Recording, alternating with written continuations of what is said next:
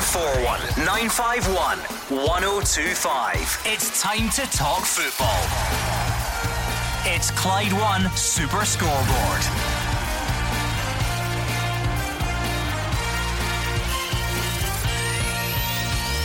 Good evening and welcome to Clyde One Super Scoreboard. Odsonne Edouard is named the Player of the Month for January. Steven Gerrard could be without Borna Barisic for the trip to Kilmarnock, and Hamilton and Aberdeen meet in South Lanarkshire. I'm Gordon Duncan. Joining me tonight is Gordon Dalziel and Roger Hannah. And there's a midweek card starting in less than two hours' time. Derek McInnes facing one of the biggest fixtures of his seven years as Aberdeen manager. If they don't score at Hamilton tonight, Gordon, it will be the worst goal scoring record in the club's 117 year history. And then 24 hours on, Celtic league leaders at home to bottom of the table Hearts. Rangers go to Kilmarnock in the televised fixture. Another scintillating midweek card. But of course, Scottish football, before all of that, unites. As this show does, passes on our best wishes to Jackie McNamara and his family. Yeah, well said. High profile figures from across the game coming together today to do just that. Neil Lennon being one of them. So you'll hear that a bit later on uh, in the show. Gordon, it might not be for everyone. If you take a winter break, you need to cram fixtures in elsewhere. But for us, it means we've been absolutely spoiled rotten because every Tuesday, you and Roger come back here. We've got the memories of the weekend fresh in the minds. Mm-hmm. But you don't have time to dwell on it. You're straight back into big games come Tuesday, Wednesday. Yeah, the games are coming thick and fast, Gordon. Um, it's obviously a testing time for, well, not probably Celtic Rangers because they've got massive squads. But for other other teams that don't carry the same amount of players and the quality that Celtic Rangers have got. Uh, you've just got to do your best, and uh, it's exciting. There's a lot of great football. It's a good game tonight. Wonder just with the weather conditions, Brian Rice not too happy, and the fact that football should be played in this sort of weather. Uh, I see his point of view, uh, but then we've got a fixture card tomorrow night. A lot of difficult games. Rangers going down to Kilmarnock, Celtic host Hearts, St Mirren. Uh, you've got playing. Um, you've got Motherwell up at St Johnstone, and you've just looked at me there, Gordon, because I've completely forgot who St Mirren was playing there. Livingston. Livingston, yeah. Sorry. Oh, okay. Apologise to Livingston there. That's fine. But it just goes to show it's the age old argument. We had a winter break there after the fixtures in December 29, and a lot of clubs headed away to, to warm weather training camps and the weather here wasn't too bad. We could have been getting on with some football. And then a month on, yeah. when the football is back and we have these midweek cards, you have this horrible weather storm. Ciara turns into Storm Dennis. Mm. The Peterhead game lasted, what, half an hour at the weekend because of the winds. And Lady Brian Rice, and I think other managers have echoed it as well, that, you know, should we be playing football? in the eye of the storm, Gordon. But do you know, when football players come in, sometimes for a bit of criticism, getting it too easy, Gordon you've got to say well done to them. They got on it. They got on about their business. They go out there and they play in the conditions. That's what you have to do. And to be fair, there have been some uh, entertaining games as well. So it's all about uh, the title race is surely on now. A lot of big, big games coming up tomorrow night as well, and then back to Saturday. Looking forward to and Sunday, obviously. The number you need to get in touch is 0141 951 1025. Don't hang about. Let's hear from you tonight. Tell us what is on your mind. And if you would rather tweets, then you can do that at Clyde SSB as well. First uh, point for us today would be the award for the Player of the Month going to Odsonne Edouard. I don't think any great surprise there. Um, but Neil Lennon says he's now bracing himself for bids for Celtic's top scorer. Uh, the manager believes there's still better to come. Well deserved. He's been brilliant. You know, so I hope that gives him you know, another confidence boost, if you want to call it that. We give him a break at the weekend, and you know, hopefully he'll be in good form going into tomorrow night's game. Can you hold on to him beyond the summer? I don't know. I don't know. We've had no inquiries for him, but I'm sure somewhere down the line for a player that calibre there will be. He's super talented. You know, he's up there. You know, he could play a Premier League. He could play in the Champions League. You know, no no question of the form that he's in and at 22, he's got it all in front of him, you know. So I just hope he keeps getting better and better with us. Gordon, there are a, a couple of players in our league at the moment that, that keep producing every time mm. they play, or every couple of weeks they produce something. So we keep talking about them, and it's almost hard to. To, to say something new, everyone acknowledges Odsonne Edouard's good. He, he's had all the praise he can get. He's, he's getting the personal awards. Is it seven goals in his last six games?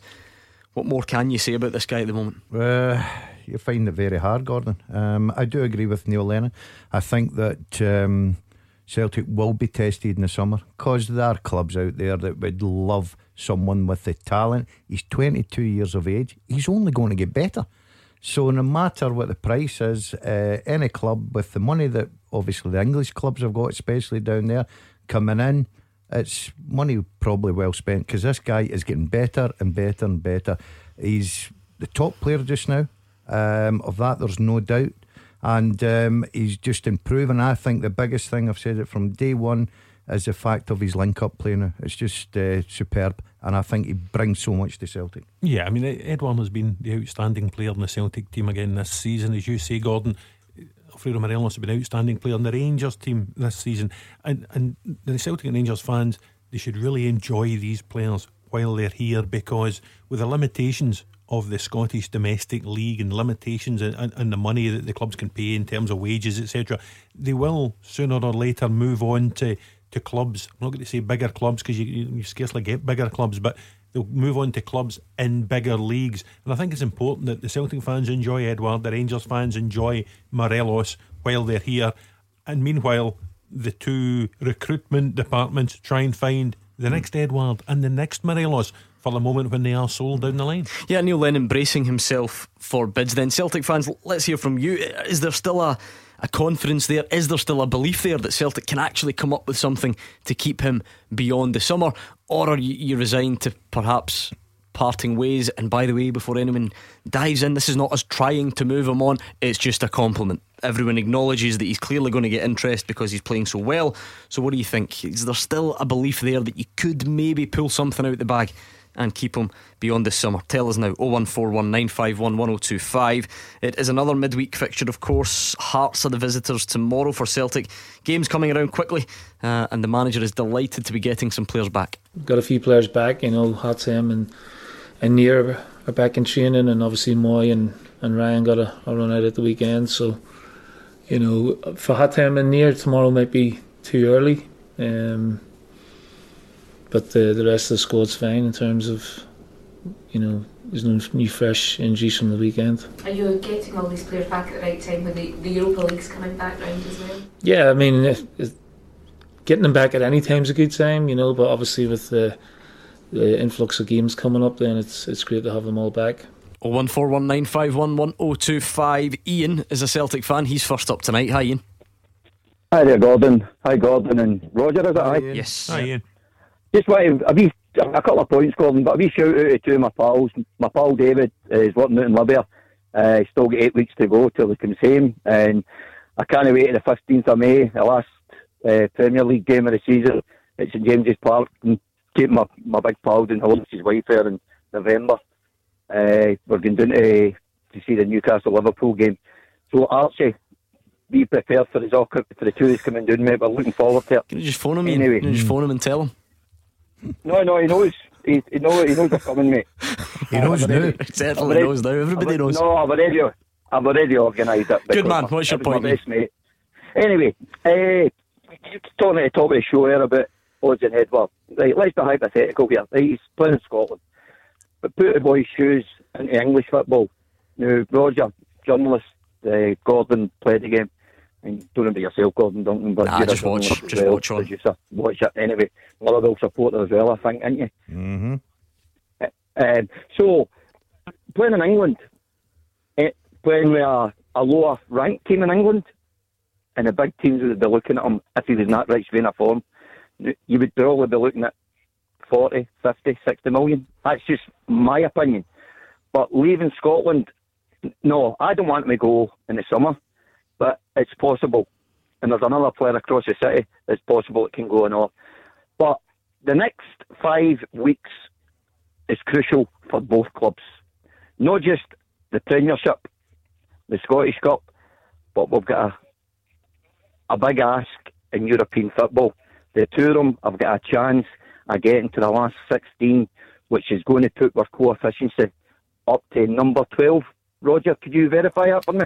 13, uh, 12 I think, 13? I think 13 was mentioned, Ian. Yeah, we could go as high as that. And then 12, the season after next, that might allow two teams from the SPFL Premiership into the qualifying section for the Champions League, yeah. Yeah, but who, who's Gordon, the three is obviously it's possible the two of them could get to the last 16, and that's going to put it up again. Yep. And who's to say they don't get a, a bad tie in the next round? But possibility they can draw one another because after that, everything's lifted. Any club can play a team for Eng- no, English yeah, yeah, same can country and stuff. Yeah, that's right. Okay, th- This show will be lively if that happens. Um, clearly, a lot to happen before we get there. Where Ian is bang on the money, Roger. See if you take the next, I don't know what it would be, four, five weeks.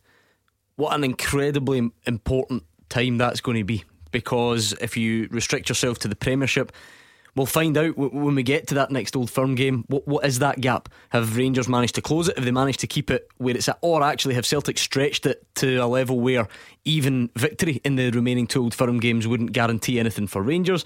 You would have the outcome of the next round of the Scottish Cup and Europe as well, as Ian says. So you always talk about the business end. It's a bit of a cliche, but we're entering an incredibly important part of the season. Of course we are, and everything is it still in everyone's own hands, if you like. I think there's a seven point gap just now. Rangers have a game in hand, so for Rangers to win every league game this season, Rangers would be champions. Um, you know, likewise, it's still within Celtic's hands to go and win nine in a row. They've been separated in the cup competition. I actually wondered if we were going to get a quarter final draw involving the two of them when you saw there was only Celtic, Hearts, and Rangers, the last three teams left in that draw on Sunday afternoon. As Ian says, they could potentially meet in the last 16 of the Europa League, if you can imagine that. But his initial point was the award to Odsonne Edouard. I think, from Celtic's point of view, keeping Edouard fit and in this kind of form is crucial. And likewise for Rangers, keeping Alfredo Morelos fit and in goal scoring form is vital. Uh, the goal Morelos scored at Hamilton at the weekend probably get ignored because it just put, you know, it was Rangers already leading the game.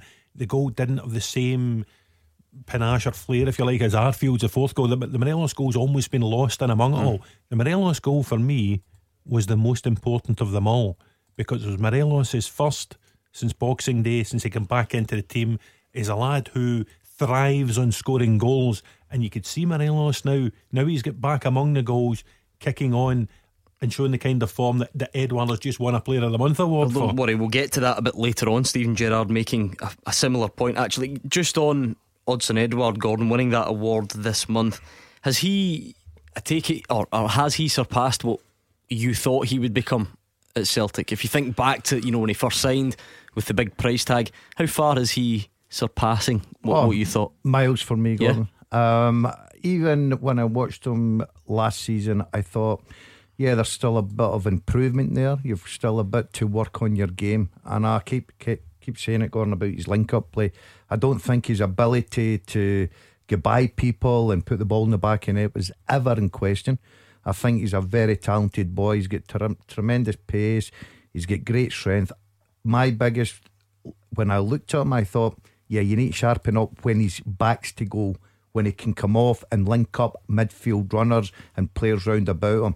I don't know what's happened in the summer, but he's he's absolutely terrific. If you watch the, the way they play now with the two up top, Griffiths is the one that'll stay in the shoulder of defenders, and Edouard will come into that space between defenders and midfield. And he's absolutely brilliant. And he gives so many problems to defenders. What do they do? Do they come in there with him and leave the space, or do they drop off? The minute he drop off and he turns or he links up, all of a sudden the defenders are in trouble.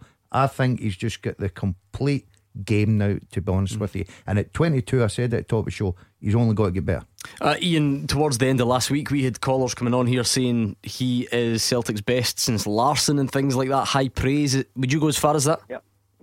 Well, aye, he's he's not a kick in the backside away from it. Uh, it's Gordon. Gordon's praised the boy. Um, I've got to tip my I've got to tip my hat off to Gordon for saying that because he played. He was a striker himself. Like my, I was a striker. Wasn't a bad striker when I was at Ibrox as well as a 17 year old. Um, I mean, I played the same youth team as Ian Durrant and Derek Ferguson, so that's high praise for me.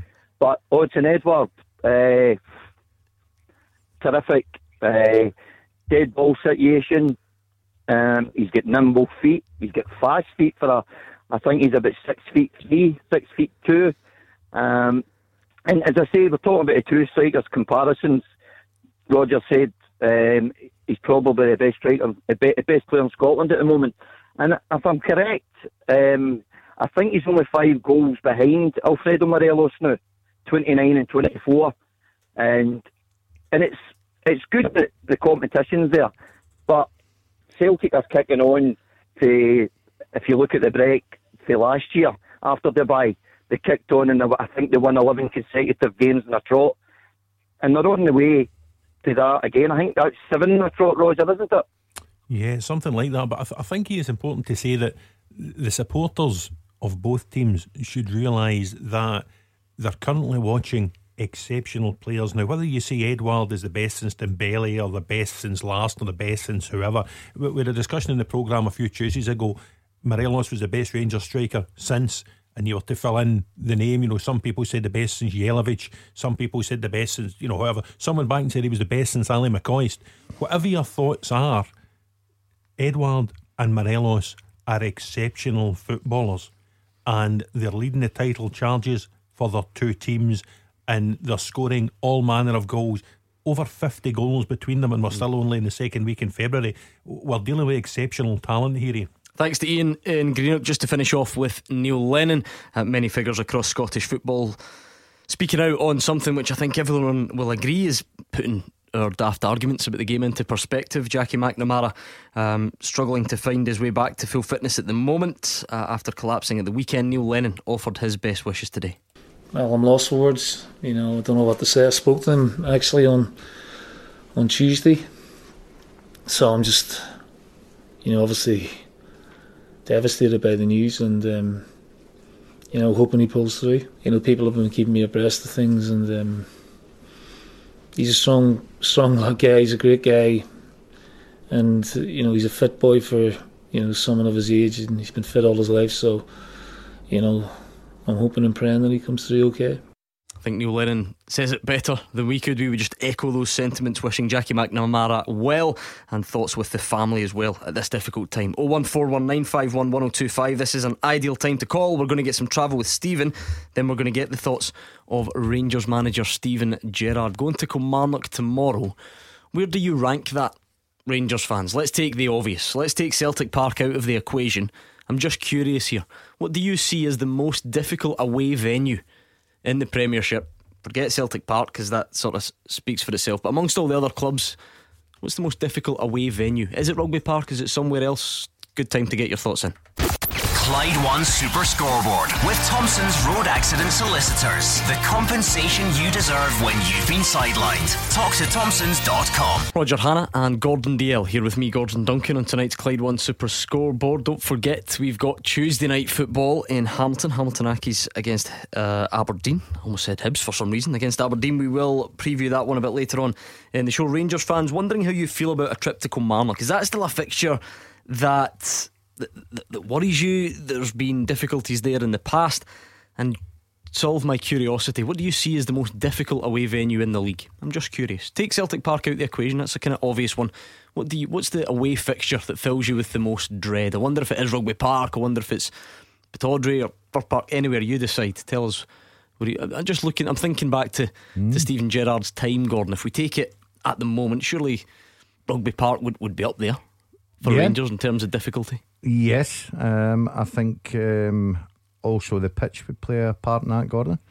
Um, but you're looking at where would I say that the most difficult away to take Celtic Park out of the equation for Rangers? I would probably. I'm not having Tynecastle. I know they lost there last time. I would probably. Andrew. Andrew, yeah, okay. Um, I would probably. But say, you're not having it. No, I would probably say the most difficult venue would be Livingston for me. Pittodrie by a country mile. Do you think so? Yeah. I've, uh, I've been at all the, these places with Rangers and Celtic, and, and something.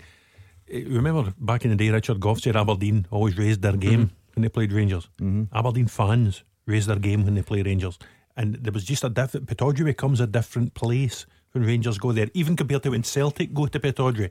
So for me, Rangers going I, to Pittodrie is the hardest. Would rugby, and obviously the reason I ask it is because it's Rugby Park tomorrow. Would Rugby Park get a, an honourable mention At the moment, Well- I'm, I'm not really talking historically because there, there will Listen, be times I, when I, I know under Steve Clarke it became awkward, but even in the last, you know, five games, Rangers won there in the first day of the season. Um, I think Alfredo Morelos scored a hat trick there in a, in a League Cup, Cup win game, as well. yeah. I, I know under Steve Clarke there were a couple of awkward games, but I don't think going to Rugby Park would have the same the same problems for Rangers that you know regularly. that Going, thi- that the going thing to I say Pittodrie that does. for- and, and Morelos, by the way. Has a phenomenal scoring Oh, record sure against yeah. Kilmarnock. He scored 11 goals against Kilmarnock. I think the next best is six that he scored against Hearts and St Johnstone. So he certainly enjoys going to rugby. The thing Park. I say, Livingston, quite simple for me, Roger, is um, I think that you know players going to Livingston, particularly the both Rangers and Celtic, and I think every team lifts their game against Rangers and Celtic. I just think that as a player, it's the one ground that if I was still playing just now. No, no, I'm not having a, a, a dig at Livingston. It's just the way Livingston plays well. They get in about you, you know, eh, they make it very difficult for you. I just hmm. think if you ask players, Going to Aberdeen, I think going to Pittodrie, great atmosphere, it's a decent pitch. I think that's that's, that's okay for me. Like I say, I was just curious, Rangers fans, you're preparing to head to Rugby Park tomorrow. I just wonder what you consider the hardest or one of the hardest away venues in the league. Take Celtic Park out of the equation. What's the fixture away from home that takes your confidence away? Let us know. 01419511025. Steven Gerrard says Alfredo Morelos is ready to rediscover his top form after getting back to goal scoring ways at the weekend. He's happy to see the burden beginning to be taken off the shoulders of Morelos and Defoe. looked all right at the weekend. Um, played his part in in another win. I thought he was looking as if he was getting a lot sharper in the Hibs game. You know, I thought he finished that game really strong, and then he, he, he took that form into the weekend. Gets his goal, which is always important for a striker. Um, I had a couple of chats with him since we've returned from the winter break, and he seems as if he's okay to, to carry on playing. We've spoke uh, on quite a few occasions over my time here about not, you know, having the burden on certain individuals all the time, and it is very important that the goals are shared out. It's nice to see centre backs contributing from set pieces, midfielders joining in, and, and number 10s, Ryan's numbers are a lot better than last season. So if we can get that collectively around the group, we're going to win more football matches and, and give ourselves a better chance. I think they'll always put pressure on themselves. Uh, knowing Alfredo like I do, and, and certainly Jermaine for an awful lot longer, they put the pressure on themselves. That's what strikers do. That's what they get paid to do. So, but as a group, that's what you've got to do. Uh, we want the goals to come from all kinds of different areas. We don't want to be a team that relies on one or two individuals for sure. Jim is a Rangers fan from Kilmarnock. How are you tonight, Jim? Yeah, I'm good, guys. Um, I was just driving home from work there and I was listening to you uh, speaking about Edouard and he's, a lot of you were getting excited on the panel about how he's playing and stuff. We've got a guy that was signed for a million pound um, who's outscoring them just now. He was also the top goal scorer in the European, uh, the group stages, and we paid a million pound for him, eight million pound less than what Celtic said for Edouard. I think that's the man that deserves the praise. Uh, Jim, uh, believe it or not, if you praise one of them, it doesn't mean you're not praising the other. You are, you are able to, no, to divide it.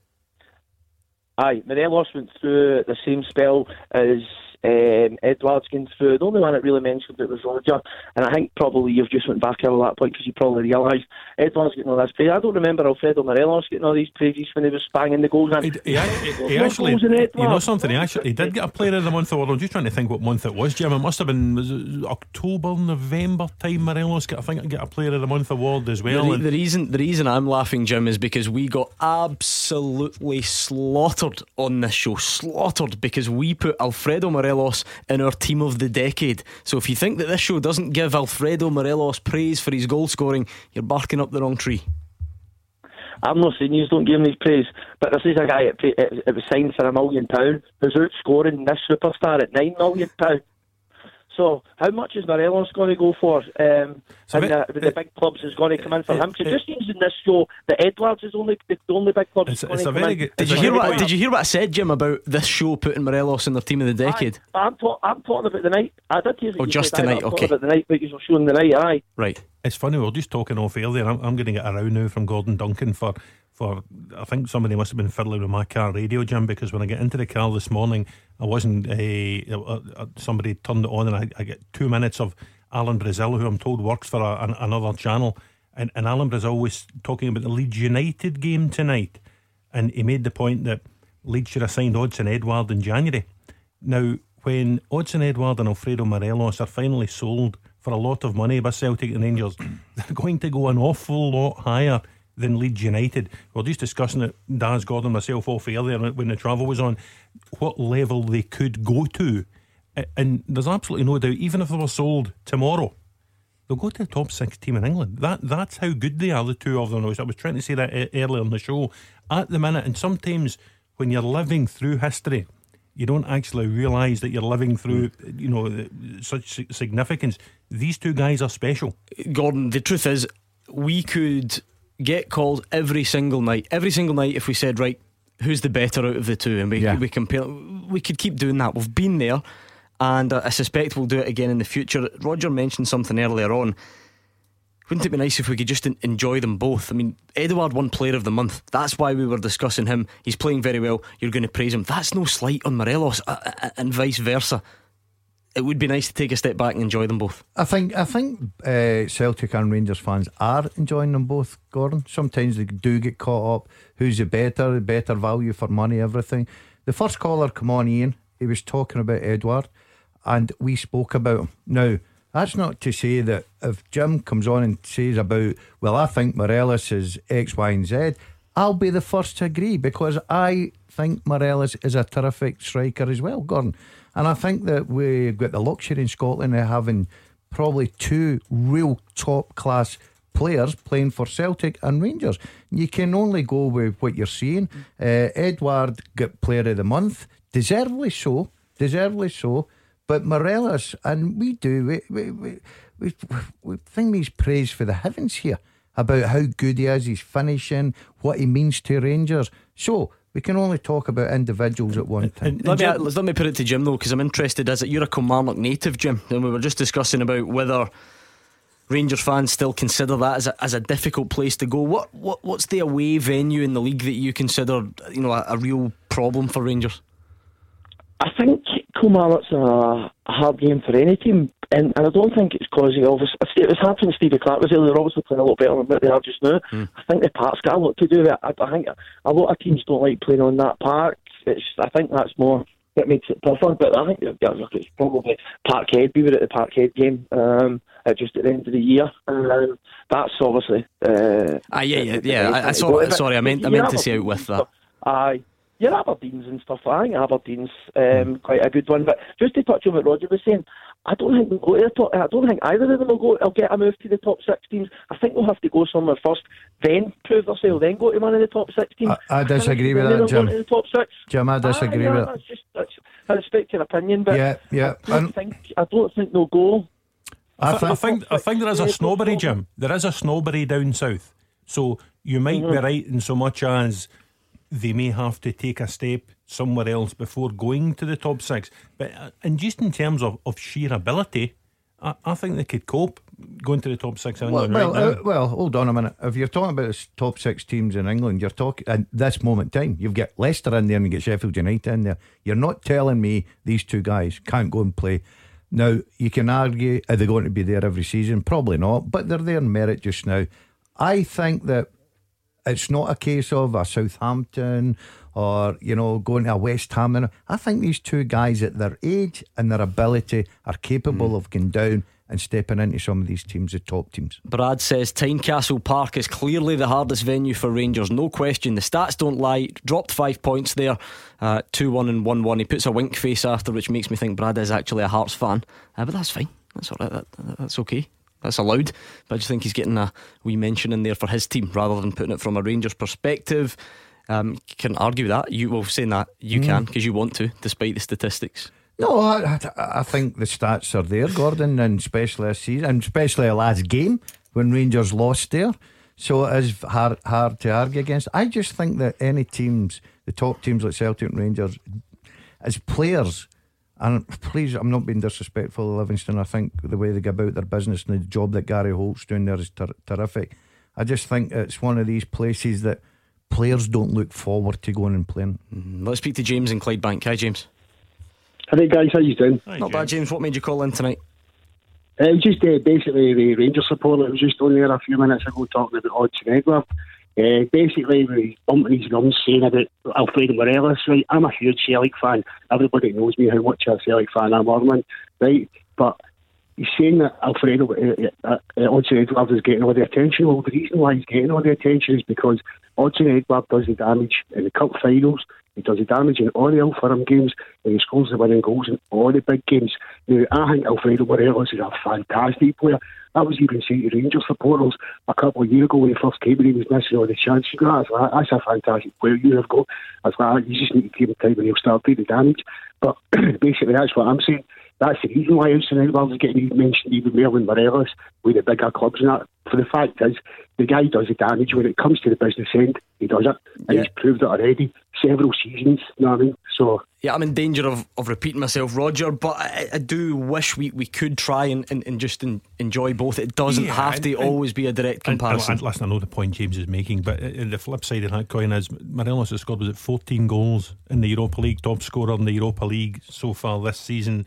Um, European goals are reasonably hard to come by. I think he's now Rangers' second top goal scorer in European history behind Ally McCoist. So the only hurdle that he hasn't cleared so far is, is scoring that goal against Celtic. I mentioned the 11 he'd scored against Kilmarnock. I think he's scored goals and against every other top flight team. He scored goals in, in you know big cup ties. And the point James makes is valid. The facts are he still hasn't scored against Celtic. But James says he used to think he was just about to start doing the damage. Wouldn't surprise me.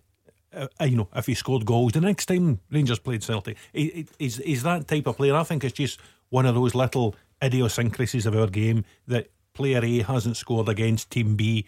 Uh, I think it will happen. Uh, James, just finally before we let you go, Neil Lennon talking today about other players coming back in the likes of Elhamed. Not seen him in a while. He's come back into training. Um, Elyounoussi back at the weekend. A few others. How are you feeling about the the next, say, half a dozen fixtures? Are you optimistic? I know we, we've definitely got the players that can do the damage. It's just that's another thing about this season as well. See if you actually look at your squad, we for the start basically for the start of the season we've had so many big big players out and we've handled it and we've handled it and we've been told about how Rangers are coming to get us and Rangers are coming to get us. But we've handled every situation so far. All right, we never handled the two the, two, the cup final, and which we we still won at the end of the day in the game at Parkhead. But that was because we probably didn't approach it in the right manner. We were probably starting to get a wee bit gallus because the Rangers tore us apart in the cup final. We were still able to win. So that, that again, that's given me a wee lesson and you'd have showed again the same as last season. When they've had that wee lesson to learn, then they've basically come back and they've started taking severe damage. So and especially Elliot, I think Elliot is a fantastic player. But just to get back a wee bit on what was my point before that about Alfredo Morelos, I think the boy's going to go to do fantastic things, Roger. Right? Yeah, I agree. At the end of the day, it's, it's, it's not just about he's no scored against Celtic. He's no scored any cup semi-final winning goals or cup final winning goals in nearly big games. Yeah, but he's the top. He was the top scorer in the Europa League, though, James. Surely that counts for something. Right. Of course it does, but right, see when you actually look at the quality, it's about quality against quantity, right? He scored about 10 goals against, whatever was it, St Joseph's or somewhere. No, wasn't as many as that. Right. Wasn't as many as that, James. There was two, he scored nearly 10 goals in two teams. I think it was one of the games when he scored five or six goals against St Joseph's and then another one. As I say, I think the boy's a fantastic player, but you actually look at the look at the, the, the facts that matter now the boy might be doing damage, but he's still not done it in any of the real big games. Your version of facts, James, your version of facts allows you to mention the fact of St Joseph's as being a small game, but you completely fail to mention games against Porto, which would surely, by anyone's standard, go down as a big game. To say that, I was just about to say that, given this season, he has done it in a couple of Europa League games. He's produced a couple of big goals, so granted, give him that need out. As I say, I think he's a fantastic player, and I was saying to a lot of Rangers supporters before they were even on the on the bandwagon him. I was like, just wait for that boy, he's going to do damage. So, and I've got no, no doubt in the future he's going to go and do even bigger damage in all different types of levels. You know what I mean? International level. I've not got any doubt about that, but I'm talking about the facts of the matter now. Everybody keeps on going on about how he's better than Edouard, but he's no. Edouard is doing it. The fact of the matter is, we are three minutes late for the travel. But thank you to James and Clydebank 01419511025. Good time to get the call in because we could be speaking to you after we hear from Stephen. Clyde One Super Scoreboard with Thompson's personal injury solicitors, the league leader for compensation.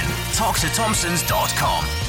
Gordon Dalziel is here. Roger Hannah's alongside him. You can get in touch in two ways. The first one is on the phone, and also we're on Twitter at Clyde SSB. And Scotty McHugh has just been in touch. He sent us a tweet, and I'm starting to wonder. I'm sort of looking over my shoulder to see if Scotty McHugh can see the, the bit of paper I've got in front of me because I had just scribbled this down to mention after the break. And right on cue, Scotty says, Great to see a young Scottish lad doing so well for Chelsea.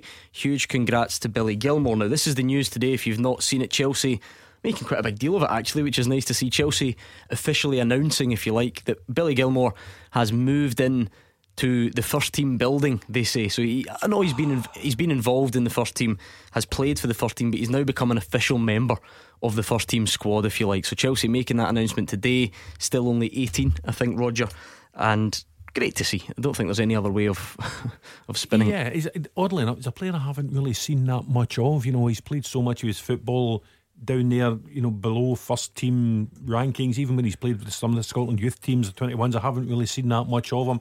You hear fantastic reports about the young lad, and we just hope that, and I'm, I'm sure he will, get the best possible grounding down there under Frank Lampard and Jody Morris, and his development will soon enough see him into the senior Scotland. What a feeling? What a feeling that has gone. She's a young kid starting off. We were the same when when I first joined Rangers at 16 uh, you get changed in the away dressing room, and you had to go and chap the door and stand and wait till someone opened it in the first team dressing room. And your thoughts were always, I want to get in that dressing room. I want to be a part of that. Unfortunately, it never happened for me. uh, no, I get in for a couple of months and then I get put back out. But I, well done to a young lad. What a, what a confidence boost he'll get from that. And I don't know, Roger, something about the the way that it's happened that gives you that belief that Chelsea really, really fancy him and really believe in what he can do because he's already played for the first team on a handful of occasions. But the way they've sort of announced this, if you like, they seem very keen to to attract everyone to the fact yeah, that they believe he's he's a real prospect. It's not that long ago he signed another big long term contract, so they clearly see a prosperous future for Billy Gilmour down there. Um, it was noticeable for me at Chelsea in January, despite the fact that the transfer embargo was lifted, they didn't go out. Now, I dare say they did look for players, mm. and maybe just deals couldn't be done, but they didn't flood the place with new signings. I think Frank Lampard is keen to allow a lot of the young talent to be exposed to the first team. You know, be that Mason Mount and Tammy Abraham, or be it Billy Gilmour. I mean, they always say, you know, you should never get carried away, you should never put too much pressure on these young guys. And then also, I'm wondering, will we see him at Euro 2020 playing for Scotland? So it's just, it's, it's about finding that balance. 01419511025. Robert is a Rangers fan, he's from Larkhall. How are you tonight, Robert? Yeah, I'm good, guys. Um, thanks for taking my call. That's a problem. Um, for me, um, every time Rangers play on any of these um, 4G pitches, I absolutely wince um, because I just think not, not even just Rangers, even Celtic as well. Every time they play in these pitches, it's always a hard, hard game, and it's a bit of a leveler in terms of um, class players from Rangers and Celtic playing the likes of Kilmarnock, um, obviously Livingston, Hamilton, and I, and that for me, not Tynecastle's always hard, Aberdeen's hard to lift their game, but um, for me, it's every time they play these um, terrible pitches. So tomorrow obviously comes into that then, Robert. Your Rangers side go to Kilmarnock tomorrow. Is that that's a fixture that you are not overly confident with then, based on what you're saying? Well, I'm always confident when Rangers play, but you always think to yourself, oh, "Here we go again," because um, it's very, very difficult in terms of playing on these pitches. And let's be honest, I mean, not just with Rangers, but also with Celtic. Um, these teams always up their game, and the pitch is always a bit of a leveler. Yeah, I mean, I'm looking at Kilmarnock's form, Roger, and it's better now than it was, which wouldn't be hard because they were on an absolutely horrendous run. Managed to get that goalless draw up at Aberdeen in the Cup, a 3 2 win away um, at Hearts before that, you know, beating Ross County. So they seem to have steadied the ship a bit. Will they have to channel their inner Stevie Clarke, if you like, to, to, to, do what they did to Celtic and Rangers their last season? Is that the, the blueprint, if you like, going back yeah, to that? Of course, well, because when you take on Rangers, even when Rangers go to Rugby Park, not just the Ibrox games, Rangers are going to dominate the ball. Rangers are going to have more possession than Kilmarnock have. Rangers will have more territory than Kilmarnock have. So Kilmarnock will need to be defensively diligent and will need to try and attack Rangers on the break, you know, whatever opportunity they have. Maybe they'll try and prosper from set pieces with the likes of Del Fabro and Broadfoot, Johnson or Bruce, whoever plays at the back, big guys going up. But they, they will have to channel their inner Stevie Clarke. Um, it's noticeable since Alex Dyer has taken charge. They are, what's the word I'm looking for? Maybe more pragmatic than they were under Angelo Alessio. Um, Kilmarnock fans can phone the show and, and, and tell us whether they like that or they don't like it. What they will like is the fact they can go to Tynecastle, score three goals and win. They can come from behind against Ross County, score three goals and win. They can go to Pittodrie, play five at the back, get a clean sheet, bring Aberdeen back down the road for a cup replay. So the Kilmarnock fans will, will like that form.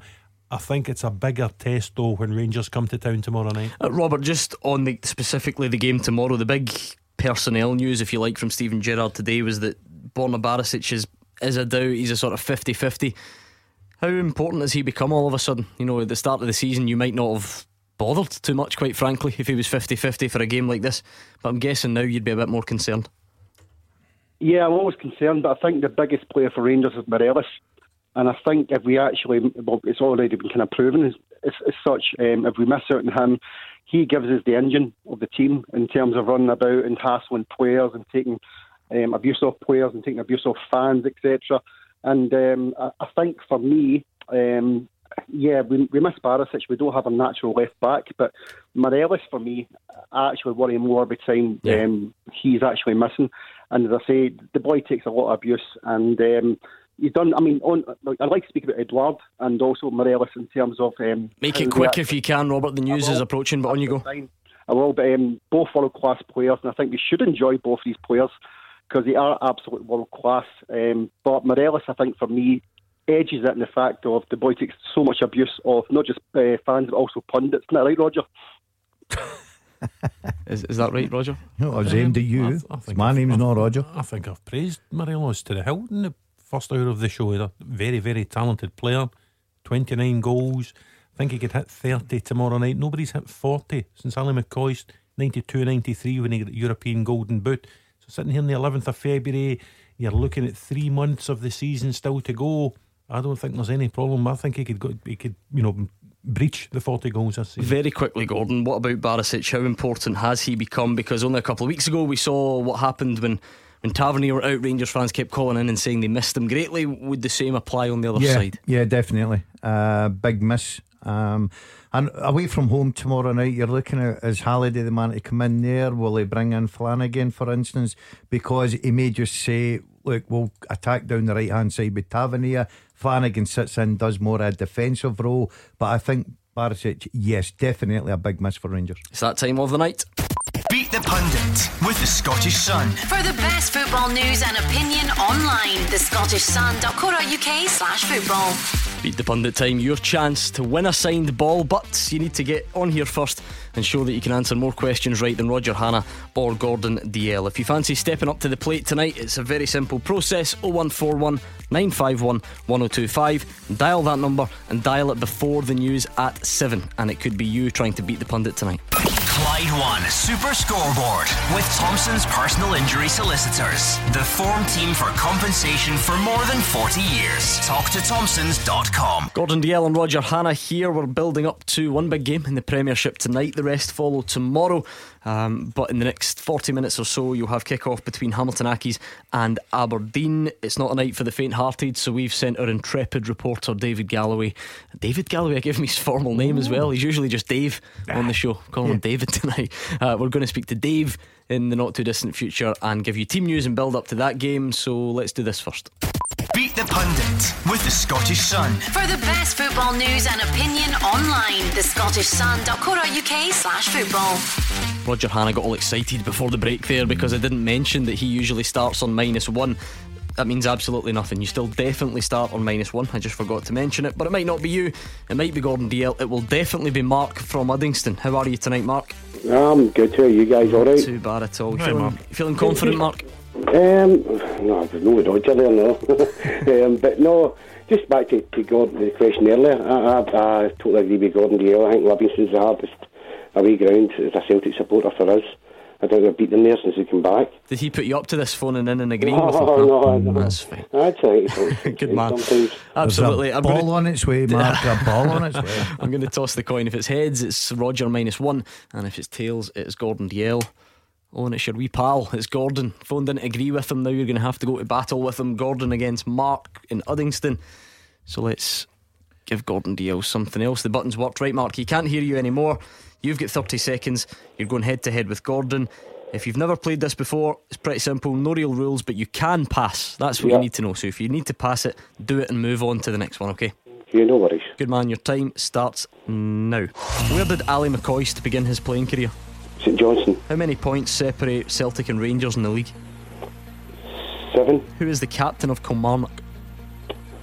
Dicker, Which French team was Odsonne Edouard loaned out to whilst at PSG? Toulouse, Which Scottish international is currently in the Cardiff team?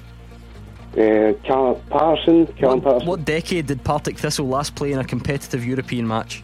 Oh, the 70s, What is the nickname of Falkirk?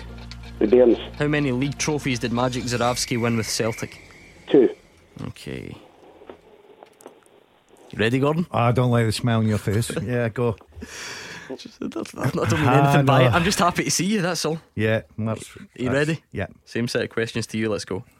Where did Ally McCoist begin his playing career? St Johnstone, How many points separate Celtic and Rangers in the league? seven. Who is the captain of Kilmarnock? Uh, Dicker, Which French team was Odsonne Edouard loaned out to whilst at PSG? Lyon, Which Scottish international is currently in the Cardiff team? Cardiff team, Paterson, What decade did Partick Thistle last play in a competitive European match? 70s. What is the nickname of Falkirk? The Bairns, How many league trophies did Magic Zurawski win with Celtic? two. Okay, okay. Let's see, What do you think, Mark? that's just the same answer, more or less. What do you think I was smiling at? I, I think that I'd had you were smiling because time. you thought I was going to get absolutely done in here tonight. Right, And you, you're still smiling, which I sometimes smile though if the contestant got zero as well because I know how you take it. So no, it could be. It no, could be he's. Mark's not got a I know for zero. a fact I never get zero. Oh, this could be tight here, is it? Let's get this is Tight. game of the season I so thought you were laughing because one of the questions was about a decade. Oh, that's funny as well. I nearly had a heart attack with that one. Where did Ally McCoist begin his playing career? St Johnstone. You both got it. Oh no, Mark. How many points separate Celtic and Rangers in the league? Seven. You both got it. Who's the captain of Kilmarnock? Gary Dicker. You both got it. Oh, jeez. I'm going to come back to the fourth question a bit later on. Oh. Which Scottish international is currently in the Cardiff team? Callum Paterson. You both got it. Oh. What decade did Partick Thistle last play in a competitive 60s. European match? And none of you got it. It was the 60s. 90s, the Intertoto Intertoto. Cup. Oh no. What is the nickname of Falkirk? The Bairns. You both got it. How many league trophies did Magic Zurawski win with Celtic? You both got it wrong. You both said two. The answer was three. Oh, this So is good. Level. What is number four again? Back to question four. What is it? Which French team was Odsonne Oh, Edouard no, no, loaned out to whilst at PSG? Gordon said Lyon. No. Mark said Toulouse. That's Toulouse. And the answer is Toulouse. Well oh. done. Oh, brilliant, Mark. He, he did say at the top of the hour, Mark, there's a ball on its way in five ah. minutes. He was Well, absolutely that's right. correct. Mark. well done. There Well you go? There you Brilliant. That's one of the performances of the season on the phones, Mark. Well done. What, what was you your final much. Score? Did I get there? Five. One, two, three, four, five, six. It was Six. a six-five. Yeah. What a I game! do, it, I do it at home and you think it's, uh, it's easy when you're sitting at home, but. Not for There you. go. Six. Glad it wasn't Roger. Stop gloating. He gets ten when he's at home. He only managed six tonight. Brilliant.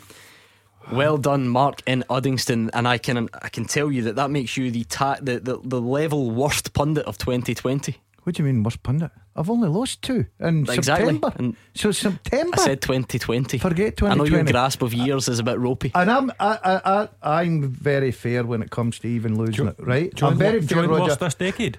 Exactly. But, let me say something. I'm sure Mark could help there, Roger. I could hear somebody in the background. I I couldn't hear anything. You were listening to Exactly. too. Brilliant. Well done, Mark and Uddingston. The sign ball is on its way. Six is a good score. Come on, and By the way, you know the worst Six it is is? very good. Do you know the worst of this is, right? Guess who's listening to this show tonight? The mushroom. The mushroom. He will be, honestly, Slaughter jumping won't over a couch and Check, check your phone, he'll be texting already. Oh guaranteed. Oh, what a game that was. It was an 11 goal thriller. We can't promise you that at the Foy's Stadium, uh, but we can promise you a game. Certainly, Dave Galloway is looking ahead to Hamilton against Aberdeen. Thanks, Gordon. Good evening. Well, ahead of this game, uh, Hamilton boss Brian Rice has called for wind meters to be used in Scottish football, and it's certainly uh, windy here this evening and very cold for a meeting of two teams without a victory in the last five matches. Accies, sitting second bottom, are desperate to pick up points with tonight's game, followed by a visit to bottom of the table Hearts on Saturday. Plenty incentive for the Dons. Also, victory would see them overtake Motherwell to go third in the table and also ease pressure on manager Derek McInnes, whose teams come under increasing scrutiny thanks to a run that's led to some fans calling for his sacking. Failure to score here tonight would set a club record of six successive games without finding the net. And of course, McInnes's men could also do with a lift, with Celtic coming to Pittodrie on Sunday lunchtime. Let's run through the teams then. Hamilton makes six changes. Hunt, Alston, Woods, Templeton, Martin, and Ogbo come in for uh, Hamilton, Dales, Smith, Collar, uh, Davies, and Winter. So it's uh, Luke Southwood in goals, then it's Aaron McGowan, Scott McMahon, Johnny Hunt, uh, Blair Alston, Sam Woods, Alex Gogic, David Templeton, Brian Easton, uh, Scott Martin, and Marius Ogpo. Uh, then the substitutes for Accies Gourley, Collar, Davies, Winter, Moyo, Want, and Smith. A very interesting team selection for Aberdeen as well uh, because Main, McGeouch, and McLennan come in, outdrop Logan, Campbell, and Cosgrove, the uh, top scorer for Aberdeen, is certainly uh, not firing on all cylinders at the moment, that is for sure. Joe Lewis in goals, the outfield players um, Andy Considine, Scott McKenna, Mikey Devlin, Curtis Main, Niall McGinn, Dylan McGeouch, Connor McLennan, Lewis Ferguson, Funso Ojo, and Matty Kennedy. Substitutes for the Dons Cherney, Logan, Hernandez, Hedges, Cosgrove, Campbell, and Anderson. And your match referee here at the Accies Stadium, it's Greg Aitken. Brilliant. Thank you very much to Dave Galloway. No doubt about it, the headline team news Sam Cosgrove dropped to the bench and replaced by Curtis Main. Yeah, uh, it's an odd Aberdeen team as well. No, what you would say, orthodox right back there. It looks as if the width might come from McGinn and Kennedy or McLennan and Kennedy. Does that push McGinn further on alongside Main if it is McLennan and Kennedy in sort of wing back role? So it's a it's an unusual Aberdeen lineup.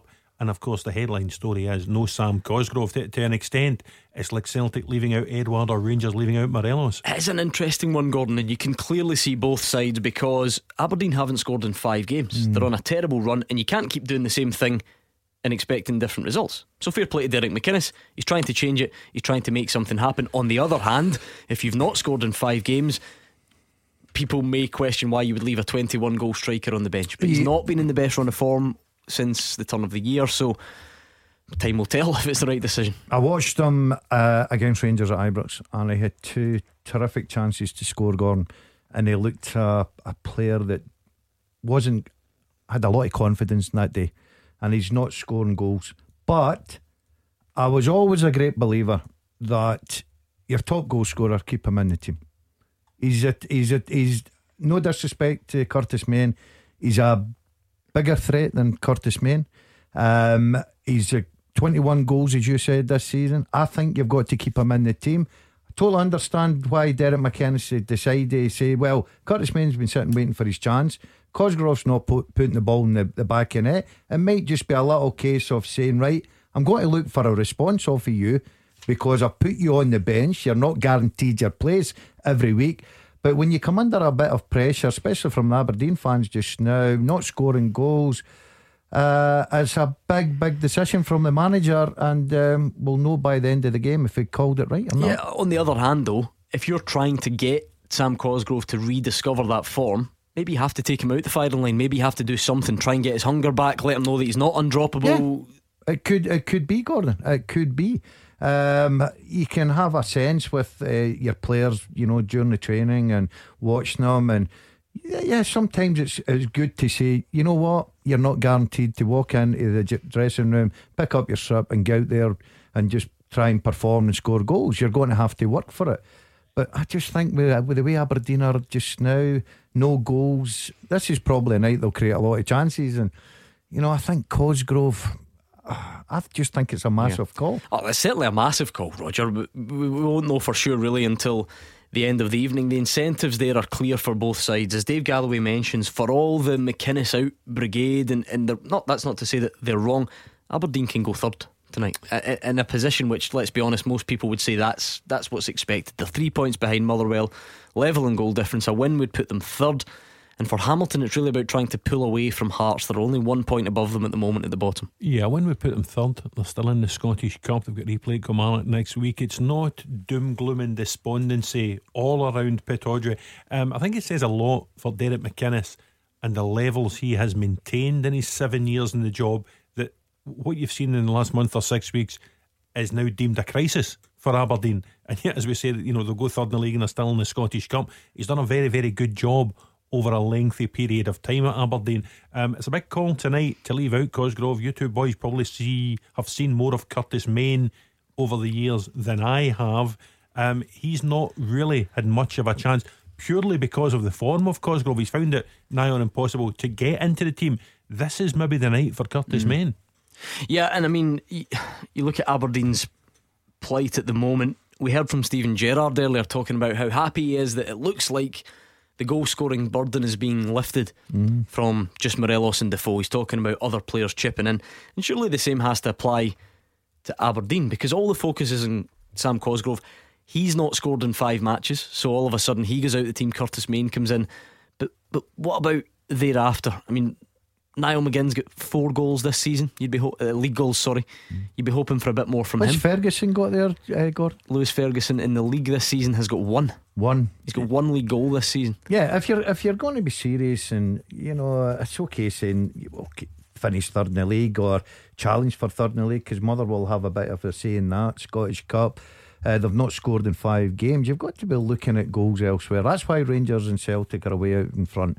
They've got, especially Celtic, they've got goals all over the pitch. Celtic, Rangers now with Steven Gerrard now saying with Arfield's trying to chip in with a few.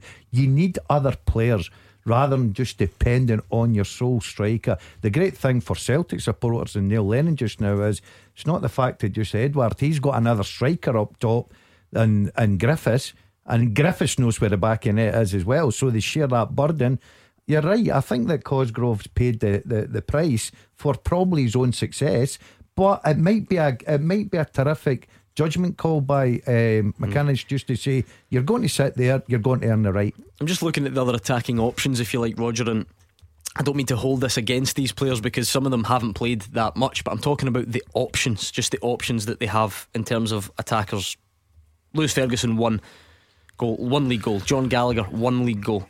Uh, Ryan Hedges has got four. Niall McGinn four, like we mentioned. Connor McLennan one as well. So there's there's there's no one really behind Sam Cosgrove. And they used to spread the goals out so well. You know, you remember Gary Mackay-Steven used to chip in, Kenny McLean would chip in, Johnny Hayes would chip in, Graham Shinnie you used to come up with a goal. The defenders used to score quite a lot. Considine's you know, not doing too badly. He's yeah, got a, a couple again. Know, Considine would always score. Shay Logan during his time at Aberdeen has, has got a reasonable goal scoring record, but all of it seems to have dried up this season. It's either been Cosgrove or nothing. And now that Cosgrove's dried up, there's a real problem for him. Let's hear from both managers then, starting with the home boss Brian Rice. Very, very difficult. You know, was, uh, we took two, two, four, one defeats against the Old Firm, but I couldn't ask any more of my players.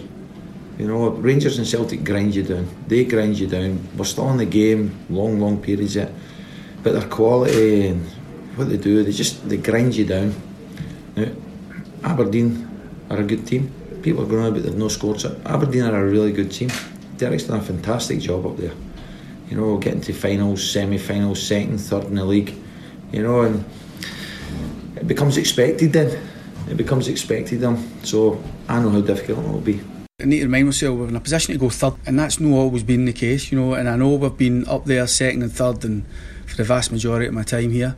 Um, but we are, as I say, in a position where if we can get those improvements in that final bit, I feel as though we're going to have a, a stronger end to the season than what we're currently going through. But it is tough, and FIPA's like that at times. And it, and it probably, you know, the fact that we're, you know, we're, we're probably judged on the same kind of scale as a Hibs and a Hearts. Both the clubs would grab our league position now. They would grab the opportunity to go third. And while we're no satisfied with our lot at the minute, we can clearly see we need so much to improve upon. But we're going for third spot this season, and I believe we'll get there. 7.45 kick-off at the Foy Stadium, Hamilton Accies against Aberdeen. We'll keep you up to speed if anything happens in the opening stages and of course all the post-match reaction on tomorrow night show. Right, it's almost time for the full-time teaser. Hmm. Now, if you've got good football knowledge, you're definitely you're definitely going to need good footballing knowledge. You're going to need to know your managers. Yes. And you might even need to know managers in Scotland and out with as well. That's just a flavour of what's coming up in the teaser. We'll get it up and running next. Clyde One Super Scoreboard with Thompson's personal injury solicitors. Getting you full compensation is their goal. Talk to Thompson's.com. A difficult full time teaser for the guys tonight. If you want to take part, we'd love to have your answers, so send them in at Clyde SSB. See if you can beat Roger and Gordon to get them all because you need quite a few tonight. 13, I'm afraid. Um, since 1992, can you name 13 managers who have had two spells in charge of the same club in Scotland or England's top flight? Since 92, 13 managers have had two spells in charge of the same club in England's or Scotland's top flight. David Moyes. Let me finish. A couple of things to bear in mind. Okay. John Smith sent tonight's question in, and it doesn't include Hearts because Hearts had a weird managerial merry-go-round, didn't they? And I think that's probably why he's left them out. He hasn't said exactly why, but it says not including Hearts, and caretaker slash interim managers don't count. David So- Moyes, no. Well done, Daz. With West Ham. yes, Eh, Walter Smith yes, and Neil Lennon. yes. This is easy. So far, So even, e- when he, I know exactly what John Smith means about Hearts. Even Craig Levein. Craig yeah, Levein. yeah. Just forget Hearts Ah, altogether. forget Hearts yeah, I think so. Yeah. Right, that's fine. So he says since 92, but not including Hearts, 13 managers have had two spells in charge of the same club in Scotland's or England's top flight. What about, what about Jocky Scott? No. I thought he'd been Dundee more than once. Whereas uh, Robinson was caretaker, wasn't he? Stephen Robinson, Yeah. he's not one. But funny you should say that. Let's hear from Stephen Robinson. Look Yeah, at that. Come on, Great. come That's on. Brilliant. That's the smoothest transition you've ever come up with in the show. He says it's time for the club to build for the future. After they cleared their external debts, the club received loans totaling £80,000 to help pay off former owners John Boyle and Les Hutchison. That was then paid off after they sold one of your favourites, James Scott, to Hull. And Robinson says the future is looking bright. Every time we sold a player or we got to a cup final, it was always well we have to pay off the debts again. You know, eh, debts that you know a lot of people here weren't involved in at the time, but you know historic debts kept holding the club back, in my opinion. And I think now it's a time to build again. Um, to invest in the playing squad, the infrastructure, the the ground, the training ground. You know, our our, our training ground and our academy. As much as we've done so well from it, it needs to be upgraded massively to continue to try and attract players and, and go forward. And you know, as a manager, I won't stand still. I want to keep trying to push the club forward. Alan Burrows wants to keep pushing the club forward, as do the board. So uh, I'm sure they'll have a, a plan for the next five to ten years. They've done what they said. Fantastic credit to everybody involved. Um, you know, we, as a football club, we've we've made a lot of money through selling players and being relatively successful on the pitch as well, backed by the Well Society. So it's now time to move on. It's now time to, to start building again and try and keep the club where it is and, and within our means, keep building. Hayden is a Motherwell fan from Paisley. Is that something that excites you, Hayden? Looking forward to the future without the the, the debt hanging over you? Yeah, uh, good evening, uh, Gordon, Gordon, uh, Hi, Lucky, Hayden. guys. Um, yeah, it's, I think it's brilliant. Um, one of the things I wanted to say was, uh, I know that you know we've we've lost a lot of of really good young players. and, Well, we've not lost them; we've made a lot of money from them. Um, but one of the people that I think doesn't get the credit it deserves is Alan Burrows at Motherwell. Um, I think the job he's done is phenomenal, and he will be the biggest loss. Um, hopefully, the day doesn't come, but if the day does come, a, a bigger company, maybe not even necessarily in football, but company pinch him because I think the job he's done is incredible. To be honest with you.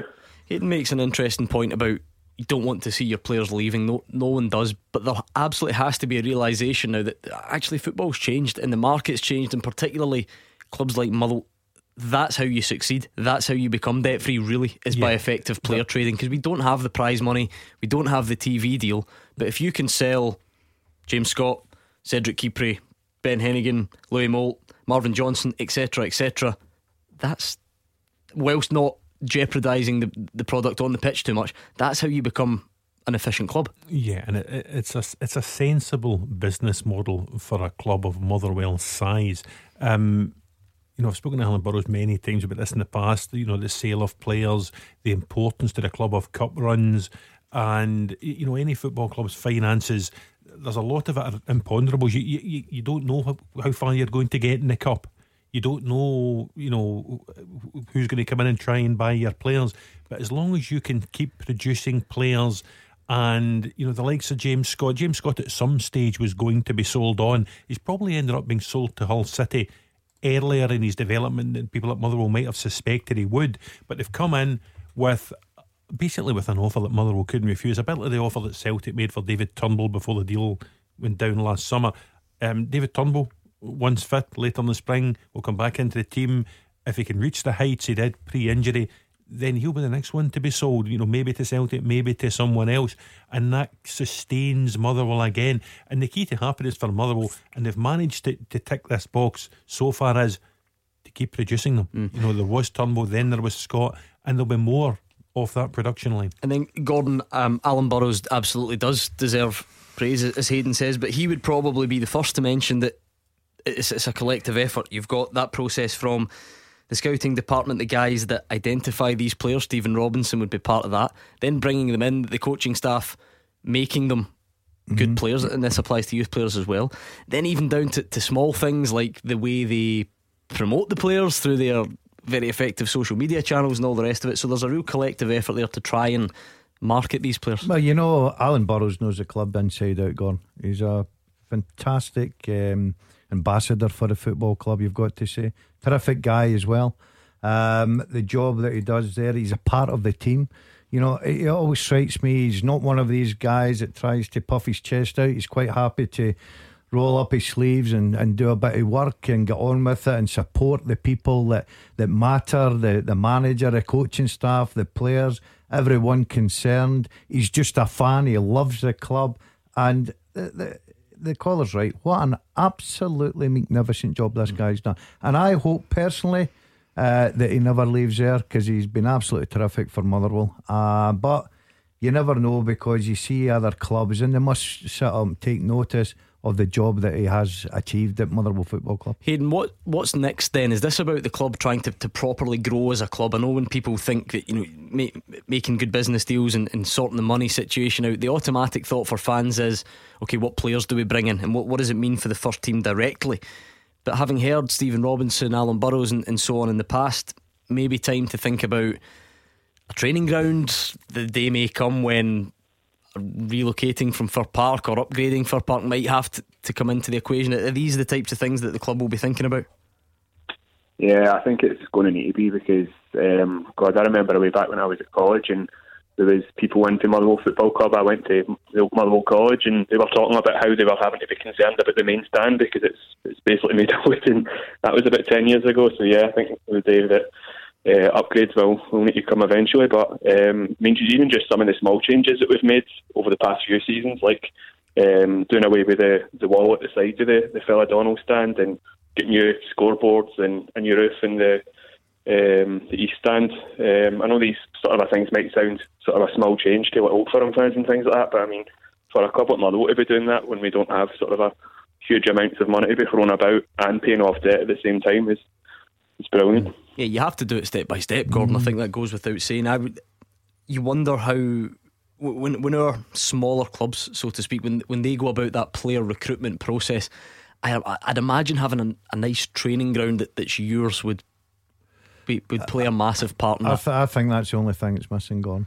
And by the way, there's nothing. The facility at DL Park's great, tick, ticks yeah. a lot of boxes, but yeah, I just wonder if that will be the next. Yeah, the I think so. Thing. I think so. That would just completely club. I think what you've got to hand all the credit to everyone concerned there is yeah, they lose their best players. Um, you know, teams come up and buy the younger players with the, the ability that they've got. Like, say, James Scott was uh, the latest one.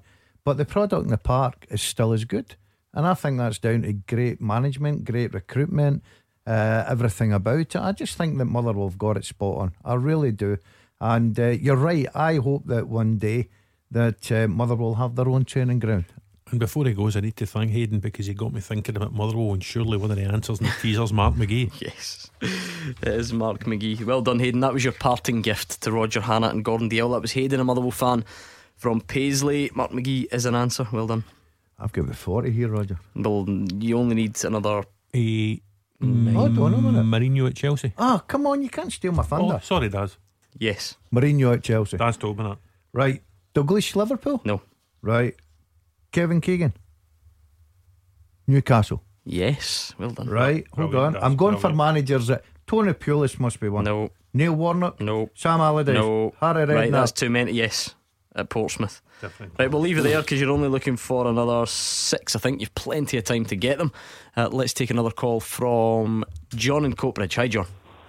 Evening, Gordon, Gordon, and uh, Roger. Hey, John. Well, uh, no, I was just saying to Gordon earlier on there. Uh, do you think it's time that we Griffiths is brought back into the Scotland squad now? Because I know, as we know, that's what we're crying out for a, a, a striker. Know what I mean? And it's good that Stephen Naismith maybe is coming back to a bit of form too. So I think with the two of them coming back and the wee man's getting the goals again, I think it's looking no bad for us. What I mean? What do you think? Uh, yeah, I would completely agree with that. Both Griffiths and Naismith. I think Naismith did very well latterly for Steve Clarke at the tail end of last year before one of his injuries. Um, but, but Griffiths is probably, well, undoubtedly more of a goal threat than Naismith. Um, maybe even you know have a team with, with Naismith just off him or something. But it would certainly give Steve Clarke far more options. I'm interested to see Oliver Burke first Scot in was it 33 years to score in La Liga at the weekend when he scored for Alaves. Oliver McBurnie again, enormous praise for Sheffield United on Sunday when they beat Bournemouth to go fifth in the English Premier League. So we are beginning to get a few more attacking options, and I think the return to fitness. You know, Ryan Jack could be back in the Rangers team tomorrow. Scott McTominay's back in training at Manchester United. I think talk John McGinn's mm. targeting the, the Carabao Cup final for Villa against Man City in the 1st of March, which would be three weeks before the, the Euro 2020 playoffs. So the more Kieran players, Tierney, did you mention that? Went to uh, Dubai with Arsenal, was go. running around and. the, the more players and the more options at Steve Clarke's disposal, the better. In the space of a few weeks, Gordon, it's now. Has it gone as far as you would say it would be a huge surprise if Griffiths wasn't in the Scotland squad for the, the playoffs in March? I think it'd be massive, not huge. Um, Is that not the same thing? Yeah, but two different words. Um, I think that Griffiths is probably out of all those players, and it's now that we've got good choices, especially in Midley Park as well, where the players that Roger's saying come back to fitness. But if you go down to natural goal scoring, I think Griffiths is the top out of them all. I know that other ones can bring different things to, you know, depends the way Steve Clarke wants to play, the style he wants to play. But if you're down to chances in the box, who would you rather put your hat on? I would go with Griffiths all day. John, you're full of praise for Leigh Griffiths. Would you keep him in the team tomorrow? Do Celtic stick with this 3 5 2, or do they? Well, in fact, when I say stick with it, they, they ditched it at the weekend. They just played one up front for the Cup game against Clyde. Would you like to see Edouard and Griffiths again tomorrow? Aye, the two of them, as you say, they're occupied. I think Gordon and a few of the pundits have said the two of them occupying the centre half. Know what I mean? It gives them something to worry about. Know what I mean? And I think I don't think Neil Lennon's got a lot of praise for. I mean, not for a lot of people, but he stuck to it and he's like he's gave Griffiths the they Griff the chance, and I think the two of them are really they're, they're creating a right good understanding with one another now. So I think it's really looking good. Know what I mean? But as I say, that's I've been, I've been on here before. Know what I mean? Asking God Griffiths got a chance. Now he's got his chance. He seems to be he's maybe not hitting the top for him yet, but I think it's, it'll, it'll come. Know what I mean? It's going to come. But the more games he gets under his belts, the the better. Know what I mean? Can I make one point before I go as well, guys? Sure. See, see the boy that was on earlier on, the Kilmarnock fan, on a bit. I mean, you, you, you guys g- give Morelos a lot of praise too, as well as Edouard. But that guy, tell the guy if he comes on again, we only paid four hundred fifty thousand for Dembele. What did he go for? Just a wee afterthought there for the guy. You know what I mean? Fair point. It's a fair point. Uh, This is this is the sort of rabbit hole you end up down, Roger. We- we- There is nothing to be gained by constantly comparing him to and that transfer fee to his, and then you add in someone else, and, and we go round in circles. So, but Must you do make a fair point, John. Much did Man City pay for you? Uh, 300,000 or Alright. something. Yeah, that was Bag of balls. It was a record transfer. I Yeah. think. Yeah. Built, helped build a new stadium Fantastic. when they sold me back. then, then I talk about 50 million for John Stones. And, Change What? days. I, I honestly, I'd have been worth a right few quid, my day. Just finally, on John's point, on a serious note for tomorrow, we will get into it in more depth tomorrow because that's you know what we do on Wednesday night when it's game night. But guys like Elyounoussi, Gordon, Hmm. where where does he where does he fit into the Celtic team if, if they do stick with three five two? I and, think- and I've- at the moment is is Ryan Christie many people's tip at the start for Player of the Year. He looked every inch the Player of the Year while he was fit and available. is now is he is he a substitute until further notice or?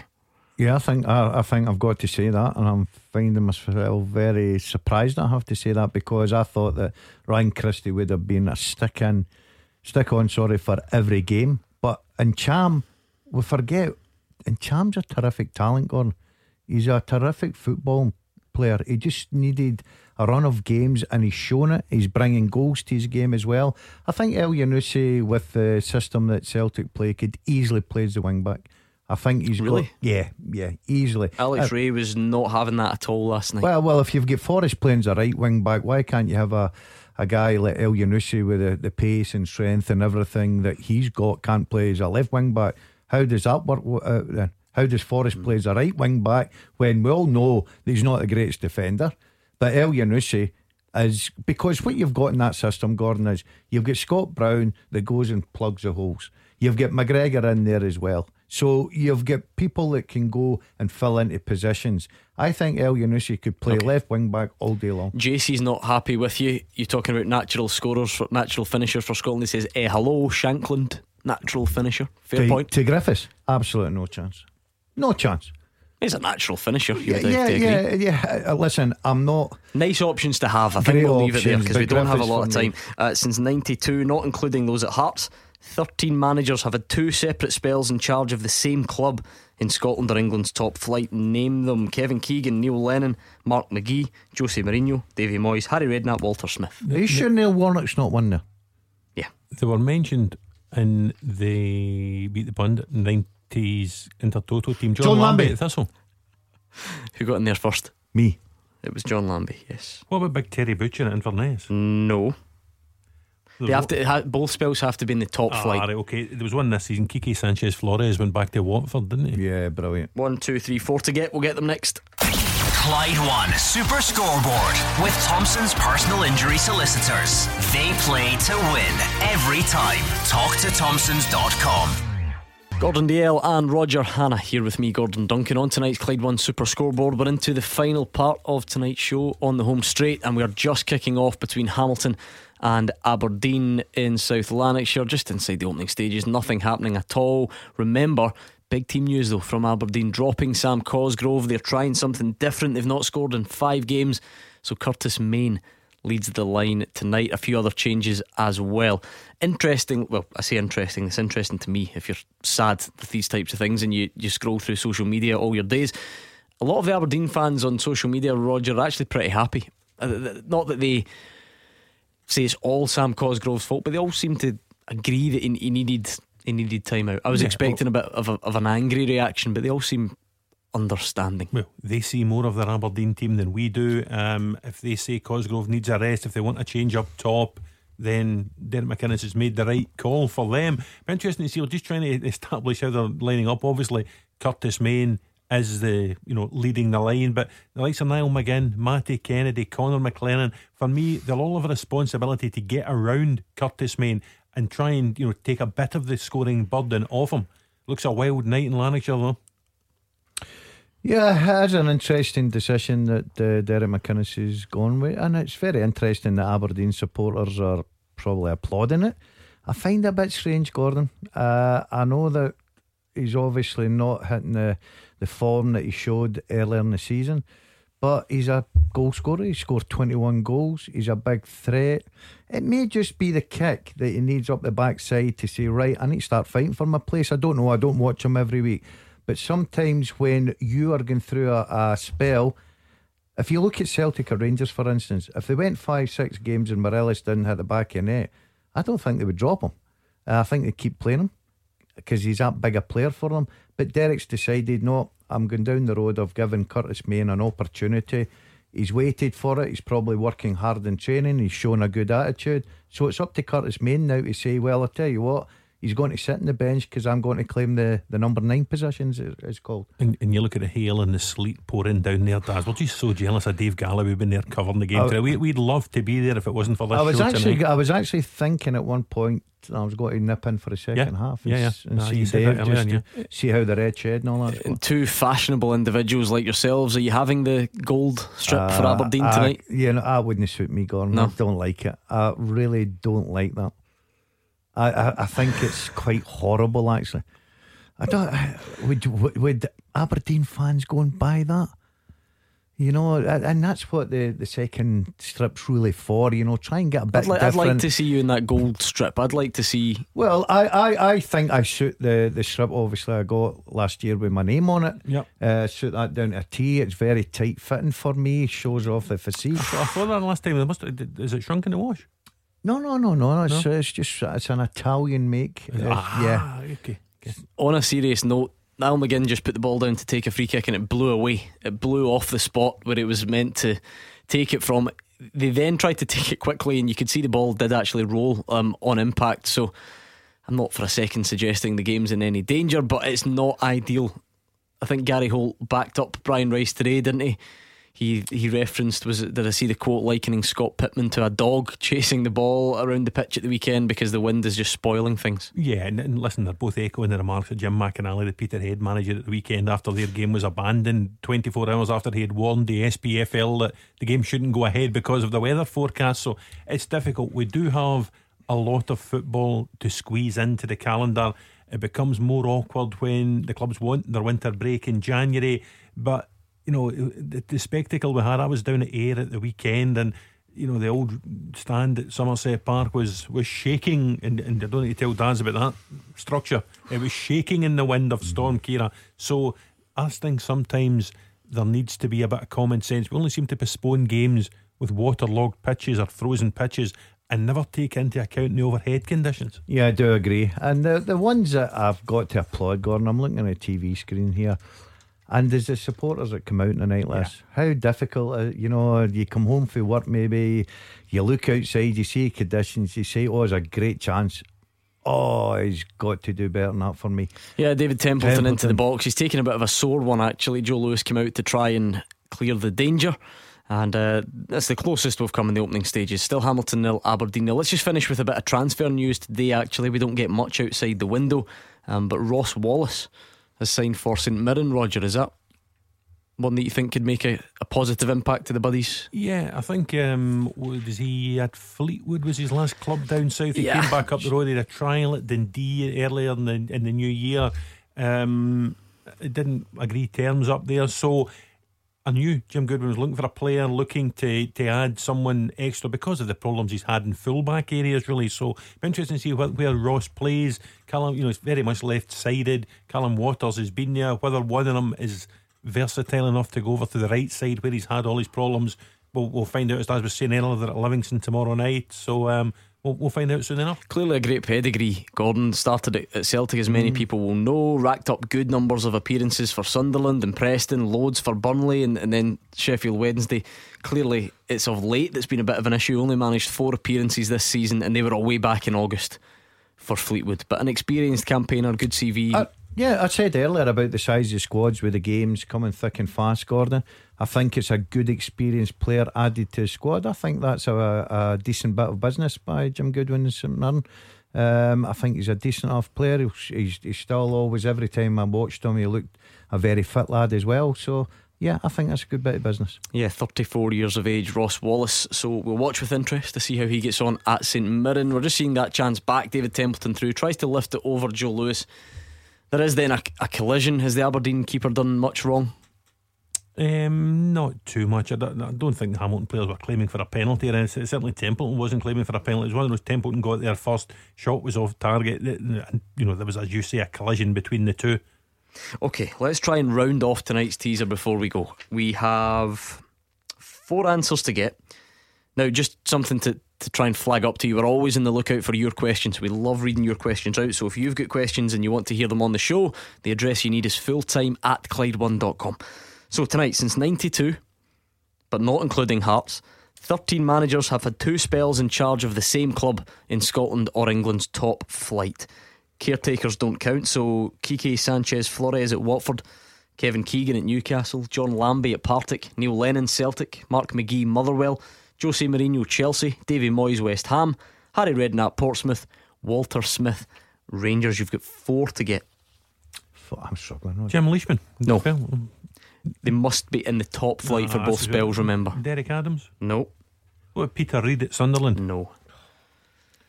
You've got two Scottish, two two Scottish clubs, two English clubs. Scratching about now. Jim Duffy isn't one, is he? Yes. Oh, you Roger. Dundee in the mid 90s and the early 2000s. Yeah, I was just going to say Duff. One more Scottish club, two more English. We're going way back for the English ones, though. Oh, no. Yeah.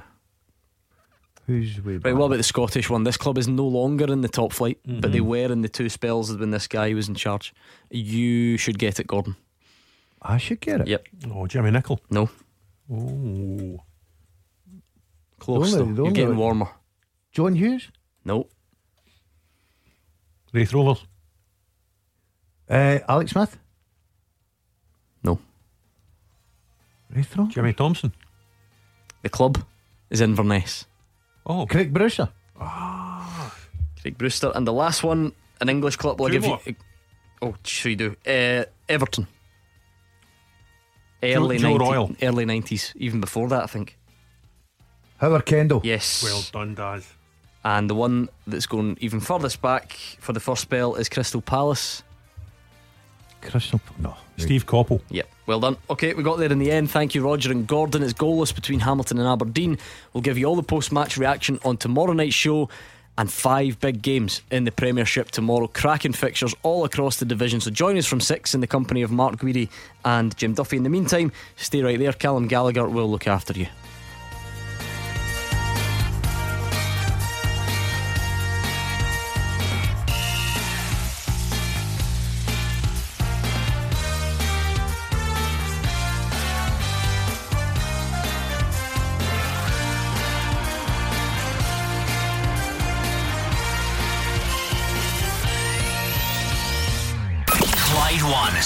Scoreboard with Thompson's personal injury solicitors. Compensation you deserve. When there's been foul play, talk to Thompson's.com.